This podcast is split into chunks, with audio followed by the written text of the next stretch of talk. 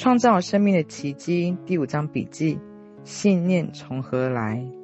过去再也无法影响我了。我们已经从当初认为的种种原因里面过滤出真正的问题所在，以及我们觉得自己不够好，而且不爱自己。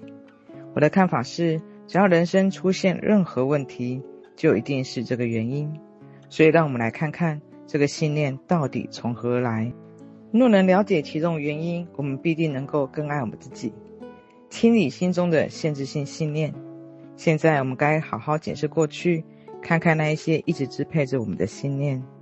对某些人来说，这部分的清理过程很痛苦，但其实无需如此。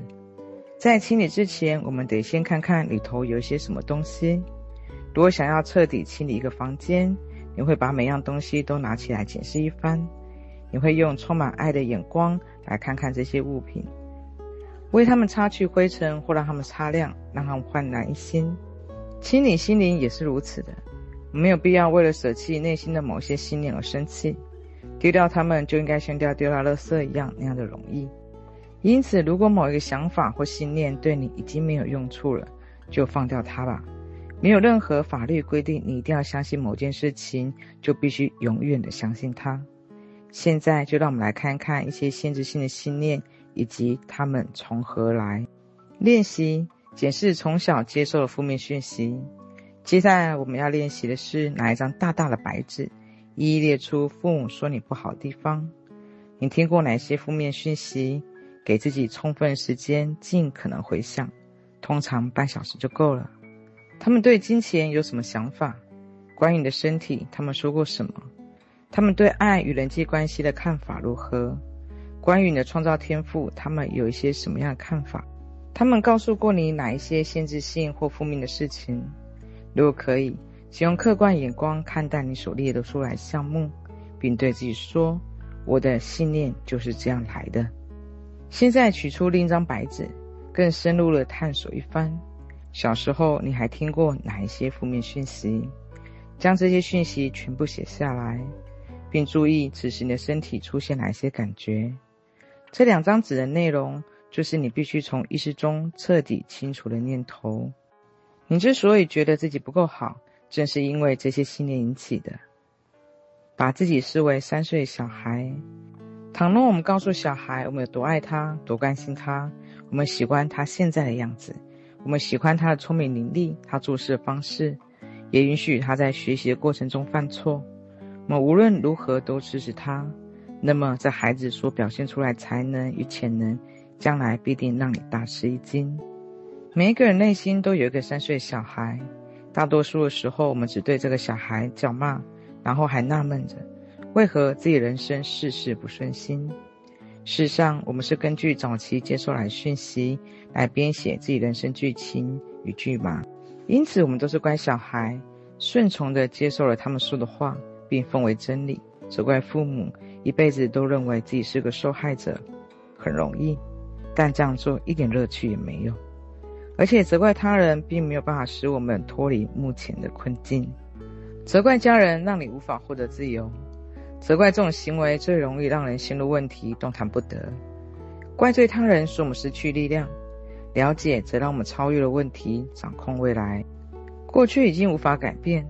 而现在想法正在形塑我们的未来。父母已经竭尽所能，他们的理解、觉知已经知识，尽力做到最好了。唯有了解这一点，我们才能够自由。只要还在指责他人，就表示我们不想为自己负责。那些伤害过你的人也一样，曾经被伤害、被惊吓过，也同样感觉到彷徨无助。而他们能教你的，也只有自己学到的东西。你必须了解这些，你才能获得自由。除非你释放他们，否则你无法解脱。宽恕他们，你才能够宽恕你自己。如果你要求他们必须完美，你也会要求自己非得完美不可。如此一来，你一辈子都将活在痛苦之中。父母是我们自己选的，我同意是我们选择了自己的父母这种说法，因为我们所学习人生功课似乎与父母的缺点完全吻合。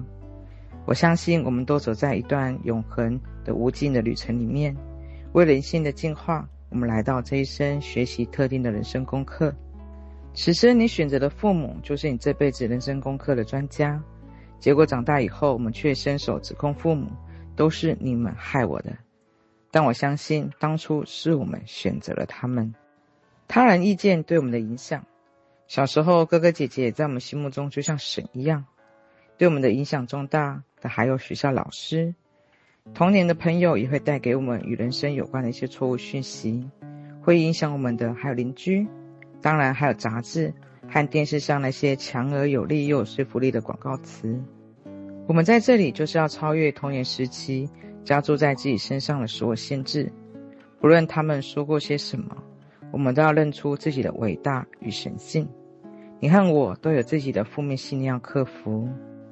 在我无尽的生命中，一切都是完美、圆满而完整的。过去再也无法影响我，因为我愿意学习和改变。我了解，过去是把我带到今天这个境地的必经过程。我愿意从现在开始清理我的心灵之屋。